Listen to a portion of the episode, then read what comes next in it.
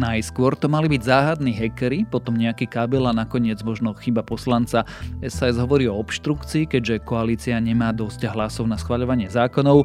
Boris Kolár sa hnevá a zákon o budúcoročnom rozpočte stále nemáme. Tak sa dnes pre istotu vyberieme do parlamentu. Je štvrtok, 3. novembra, meniny majú Hubertovia a dnes by malo byť počasie také rozbláznené, môže byť aj polojasno, ale objaviť by sa mali aj hmly, prípadne drobný dážď. Takže sa radšej pozrite von oknom a ak chcete mať istotu, vezmite si so sebou dáždnik. Teploty ale zostanú príjemné, denné maxima by sa mali pohybovať medzi 10 až 17 stupňami. Počúvate Dobré ráno, denný podcast denníka Sme s Tomášom Prokopčákom. Moji milí Slováci, to som ja, Julo. Vrátil som sa, aby som vás povzbudil je tu ďalšia dobrá správa o tom, čo sa na Slovensku podarilo dokončiť. Šikovní slovenskí startupisti dotiahli do úspešného konca rekordnú investíciu. Československý startup Around vďaka tomu nielenže môže dobiť svet, ale predajom za stovky miliónov eur výrazne posunul všetky rekordy v Česku aj na Slovensku. O čo vlastne ide? Startup vyvinul nástroj s prvkami umelej inteligencie, pomocou ktorého dokáže automaticky zamerať tvár, vycentrovať ju aj rozostriť pozadie. Around prevzala platforma Miro, ktorá je priamou konkurenciou Zoomu, populárneho nástroja na videokonferencie. Dobrú správu o Slovensku pre vás s radosťou dokončila Slovenská spoliteľňa. Budúcnosť je vaša.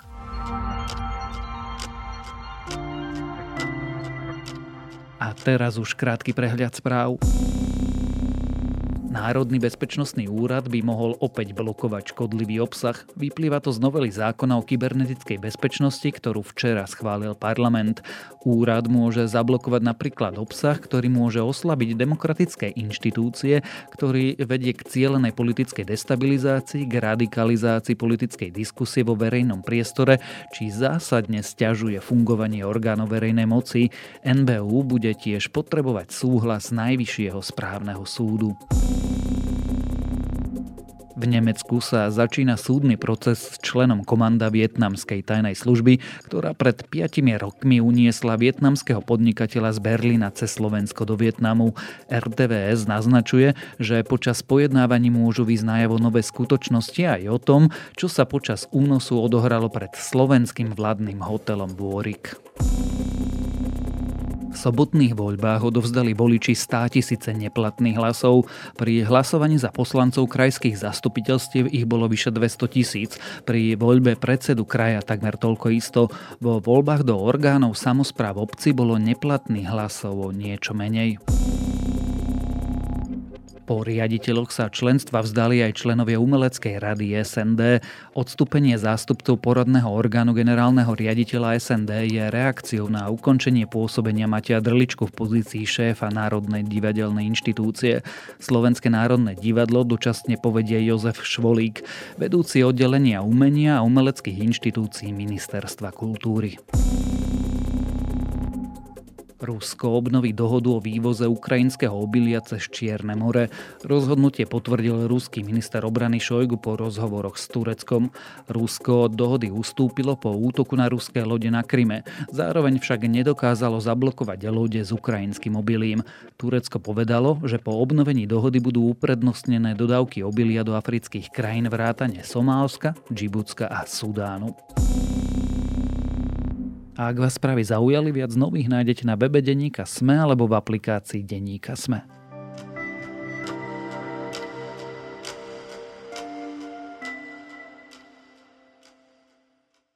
Hackerský útok, ktorý nebol. Za to však bol nejaký poslanec za záhadný kábel a parlamentný systém, ktorý celý skolaboval.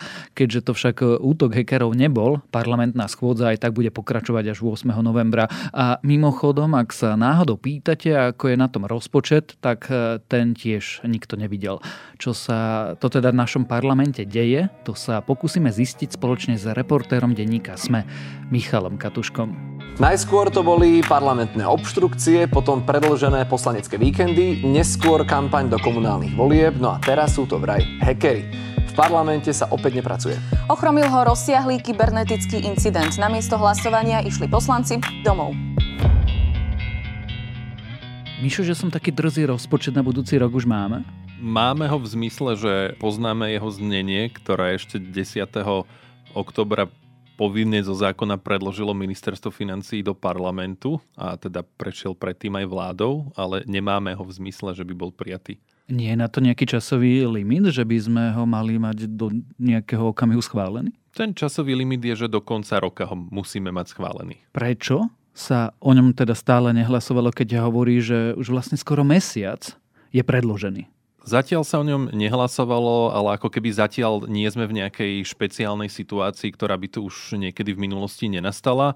Je skrátka bežné, že takýto návrh z vlády putuje do parlamentu, tam sa vedú ďalšie rokovania v rámci existujúcich politických strán a táto otázka nás privedie ako keby k výnimočnej odpovedi možno v novembri na tej predvianočnej schôdzi parlamentu, pretože tam, ak by som ti odpovedal stále rovnako, tak by sme už mali vážny problém, ktorý by bolo nutné riešiť buď nejakou mimoriadnou vianočnou predvianočnou schôdzou, alebo nás čaká potom ten čierny scenár a to je rozpočtové provizórium. Prvýkrát v histórii. Pýtam sa preto, že v čom si je predsa len tá situácia iná a to je v tom, že momentálne máme menšinovú vládu? Má vôbec tá menšinová koalícia dosť poslancov na to, aby nielen rozpočet, ale mohla schváľovať akokoľvek zákony?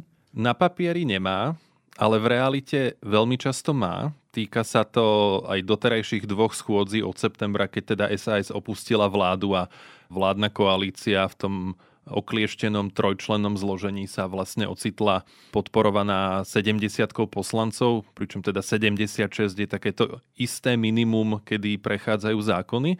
Ale vidíme aj doteraz, že vždy sa im darilo vo väčšine prípadov nájsť e, chýbajúce hlasy. Väčšinou sa to darilo cez trojicu poslancov Tomáša Tarabu a Štefana Filipa Kufovcov, ktorí, ako sa javí, sú mimoriadne ochotní podporovať vládne zákony a čelia kvôli tomu aj veľmi vysokej kritike z radou opozície a aj vlastných sympatizantov. Takže aby som ti odpovedal na otázku, že či má koalícia dosť hlasov na rozpočet, tak z môjho zisťovania sa javí, že áno. V podstate tú 70 má istú z tej trojice ďalších poslancov, ktorí zvyčajne hlasujú v súlade s koalíciou, to je vlastne odídenkyňa z Oľano Katarína Hatráková, tá tvrdí, že, že plánuje návrh podporiť.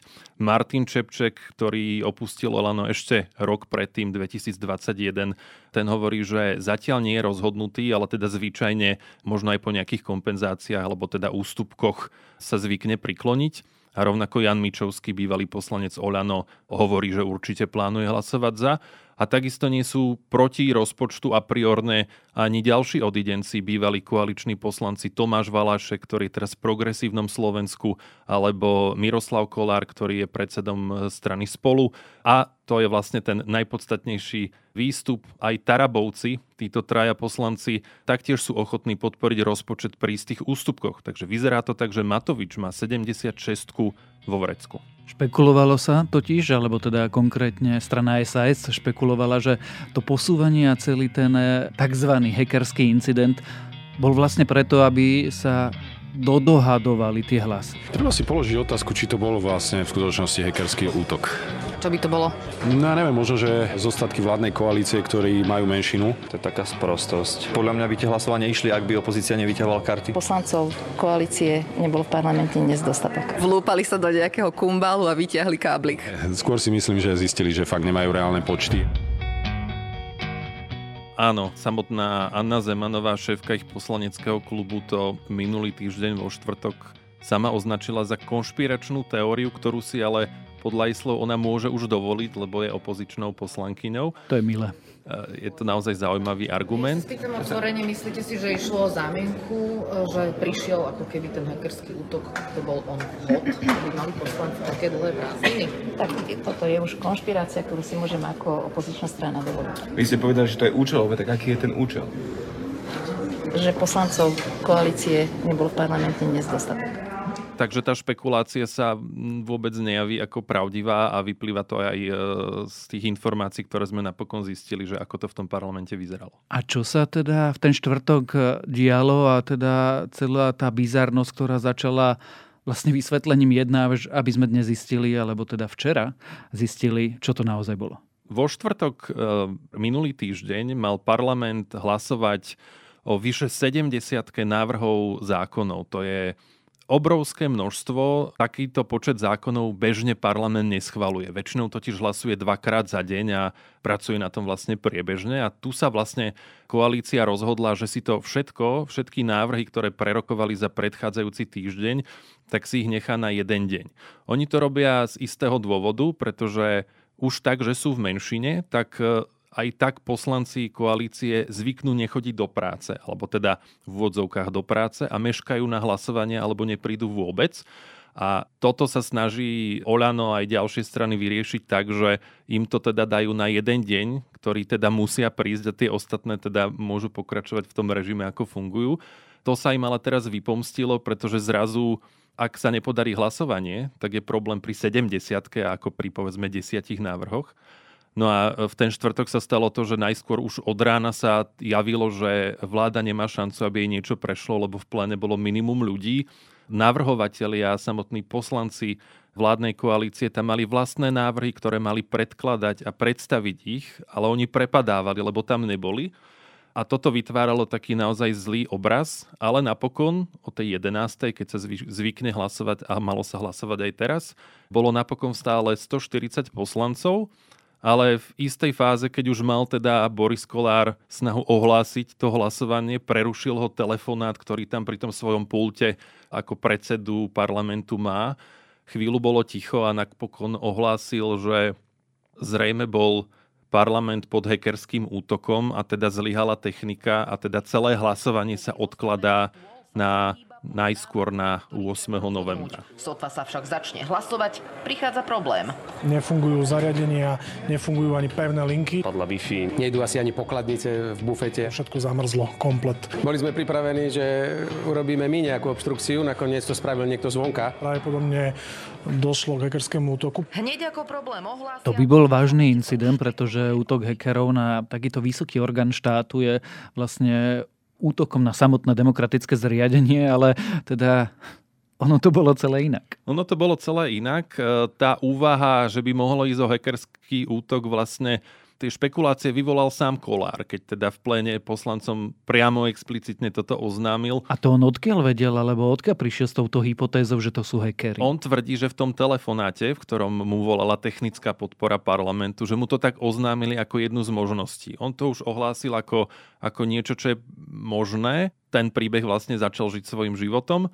Trošku to podporilo aj to, že v rovnakom čase sa stal aj útok na polský Sejm, takže, ale kde sa vtedy hlasovalo o veciach, ktoré súvisia s konfliktom na Ukrajine. Takže tam ako keby existoval ten príbeh za tým, tu to nedávalo úplne zmysel. Ale napokon v stredu Boris Kolár predstúpil pred novinárov a povedal, že o žiadny hackerský útok nešlo a teda ja ani neviem úplne, ako to mám okomentovať alebo opísať, že šlo o zrejme zlyhanie jedného z poslancov parlamentu, ktorý v jednej z miestností, kde zasadajú parlamentné výbory, spojil nejaké dva kábliky a celý systém klakol. A to je naozaj veľmi ťažko k tomu niečo povedať e, povedať nejakým spôsobom, ktorý by bol vážny. Je naozaj e, relatívne ťažké udržať sa nesmiať, ale teda my už dnes vieme, že to je Robert Halak z Olano a bol to kultúrny výbor. Vieme, čo sa tam stalo? Do detailov nevieme, vieme len, že tam sú nejaké systémy, ktoré vlastne sú napojené na celý systém parlamentu. Nie sú to tie hlasovacie zariadenia, ale je tam ako keby nejaký, nejaké ďalšie káble a tento poslanec mal podľa všetkého e, niečo vykonať s týmito káblami. Ale to si môžem len tak prísť a vytiahnuť si kábel, ktorý je kľúčový a zapojiť ho inde? To mi nepríde úplne v poriadku. Je to dobrá otázka, ale nepoznáme tú infraštruktúru natoľko, aby sme vedeli presne toto opísať, ale presne takúto situáciu si predstavujem aj ja, že ide o nejaké káble alebo nejakú časť toho hardveru, ktorému teda je nejaký prístup, akurát, že by sa s ním niečo nemalo robiť. Predseda parlamentu to včera okomentoval dokonca tak, že veď ani na zásuvky nepíšeme, že sa tam nepchajú klince. Čiže čím chcel ako keby naznačiť, že išlo o nejaké zlyhanie, ktoré je v zásade že triviálnosťou a ktoré by sa nemalo stať, lebo o tom všetci vieme. Ale teda to sa ešte len dozvieme, ako to bolo. Ale teda vo výsledku nejaká manipulácia s nejakými káblami v nejakej miestnosti výboru spôsobila, že vyradila parlament na dva týždne. A to je neuveriteľné. Aj tak mi to príde zvláštne. Príde mi to zvláštne, pretože ja by som ťa ani nepustil do našej serverovne, napriek tomu, že my už máme teda všetko na cloude, ale a aby si tam teda prehadzoval Mirnix, Dirnix káble, to je v poriadku z bezpečnostného hľadiska? To nemáme systémy nejako zabezpečené? To je absolútne zlyhanie celej tej infraštruktúry. Aj keď podľa všetkého, aspoň zatiaľ sa to tak javí, že nešlo úmysel vyradiť parlament z činnosti, išlo vlastne o nedokonalosť toho systému, ktorá pod vplyvom takejto manipulácie nejakého poslanca, hoci teda nie, nie, nie úmyselnej, spôsobila takýto obrovský dosah.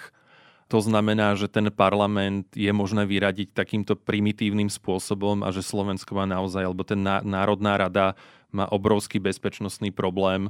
Taký hlavný výstup eh, Borisa Kolára zatiaľ je, že podali trestné oznámenie, teda eh, a policia sa bude dopytovať toho poslanca. Národný bezpečnostný úrad na to čo? Situáciou sa od toho prvého dňa, toho nazvime to teraz už incidentu, zaoberá aj Národný bezpečnostný úrad, avšak ako keby od tej hlasovacej techniky, ktorá čeli neustále kritike, že je nefunkčná, že poslanci stlačili napríklad za pri hlasovaní a ten systém ich neevidoval alebo ich vykázal nejakým iným spôsobom, že hlasovali. Tá technika hlasovacia napríklad má vyše 20 rokov a od roku 2008 sa ani nevyrábajú tie škatulky, kde hlasujú tí poslanci, takže oni ich opravujú, mi to opísali poslanci, že ich pajkujú nejakým ako keby alternatívnym spôsobom niekde v, tej, v tom parlamente a snažia sa to udržať funkčné takýmto spôsobom vlastne fungujú aj iné systémy. Predseda parlamentu hovorí už dlhodobo a hovorili to aj jeho predchodcovia, že je nevyhnutné investovať do toho peniaze a vymeniť celý ten systém, čo by stálo približne 26 miliónov eur. Poďme od tohto bizarného incidentu k tej teda politickej rovine. Čo sa teraz bude diať v parlamente? Parlament by mal teda podľa aj tých skorších vyjadrení, aj tých aktuálnejších znovu začať zasadať 8. novembra tam sa ako keby úplne logicky prichádza otázka, že prečo až teda vtedy, keď už teda vieme teraz povedať, že čo sa stalo a zrejme ani nie je problém to proste odstrániť, e, tú vadu, tak Boris Kolár tvrdí, že to bola dohoda tých strán s výnimkou SAS, ktorá teda nevidela dôvod, prečo celý týždeň ešte nemá zasadať parlament v tomto krízovom čase. Ale teda odpoveď je taká, že taká je dohoda všetkých strán, takže poslanci si môžu užiť e, predlžený víkend alebo teda predlžený týždeň dušičkový až do jeho konca. Rozpočtom sme začali a rozpočtom aj skončíme. Naznačil si, že ten rozpočet prejde. Čo to hovorí o pomeroch? Hovorí to o tom, že napriek tomu, že vláda Eduarda Hegera je v menšine, napriek tomu stále dokáže v parlamente nájsť potrebné hlasy, že strana SAS, ktorá vládu opustila práve preto, že mala problém s Igorom Matovičom ako nie schopným človekom riadiť verejné financie a štát, tak e, odchodom do opozície vlastne ako keby stratila kontrolu nad tým dianím. Tá koalícia ukazuje, že dokáže fungovať aj bez nich a teda na ich hlasoch až tak nezáleží, ako si možno SAS predstavovala. No a na nad týmto všetkým je vlastne ešte ten štátny rozpočet, ktorý má byť takým ako keby finálnym vyústením tohto príbehu vládnej krízy, že, či teda, že kto vlastne bude ťahať ten príjm. No ukazuje sa, že sa nedokáže zablokovať štátny rozpočet, že vláda bude schopná pokračovať v riadnom vládnutí aj budúci rok že sa tým vlastne radikálne znižuje pravdepodobnosť predčasných volieb, pretože neschválenie rozpočtu bola taká posledná veľká páka opozície, ako prinútiť aj cez verejný tlak vládu, aby odišla a taktiež hlasovala za predčasné voľby, keďže by nemala v budúcom roku peniaze na kompenzácie za vysoké ceny. To sa ale podľa všetkého neudeje. a tým pádom Igor Matovič bude schopný v tom roku pred voľbami doručovať ľuďom tú klasickú pomoc aj nad rámec, tak ako to robili predošlé vlády a míňať čo najviac rozpočtu, aby ľudia mali dôvod ich voliť. A SAS vlastne zostane bez predčasných volieb, bez nejakého silnejšieho výtlaku na dianie a prejavuje sa to napokon aj na tých preferenciách, keď už to môžeme označiť za trend, že od odchodu vlády e, vlastne neustále padá. Znamená to, že urobila strana SAS chybu, keď odišla z koalície? Definitívne by sme to takto mohli označiť až po najbližších voľbách, ale z toho, čo vieme zatiaľ, sa črtá a poviem to slovami jedného predstaviteľa SAS, ktorý povedal, že SAS zjavne hrala vysokú hru e, s kartami, na ktorých, ktoré neboli dostatočne vysoké. Tak uvidíme, veď to budeme napokon spoločne sledovať o hackerskom incidente, ktorý vlastne hackerským incidentom nebol a o pomeroch parlamente sme sa rozprávali za reportérom denníka SME, Michalom Katuškom. Som Martin Pribila a ako architekt ekodomov nerobím kompromisy. Nerobte ich ani vy a šetrite tam, kde to má zmysel. Začnite využívať elektrinu zo slnka. Nespotrebovanú elektrinu si uložíte do virtuálnej batérie od ZSE a využijete ju kedykoľvek chcete. Vodne aj v noci. Získajte virtuálnu batériu aj k vašej fotovoltike a šetrite ešte viac. zse.sk Chcete nové SUV ešte dnes? Príďte si poň do Fordu. Populárny model Ford Kuga, s ktorým zdoláte hory aj mesto, je pre vás dostupný i hneď, a to ako diesel, benzín aj hybrid. K tomu možnosť predlženej záruky a gratis servisu na 5 rokov alebo až do 120 tisíc kilometrov. Ak podnikáte, vozidlo si výhodne prenajmite a všetky starosti nechajte na nás. Pre viac informácií a okamžite dostupné vozidlá navštívte Ford SK.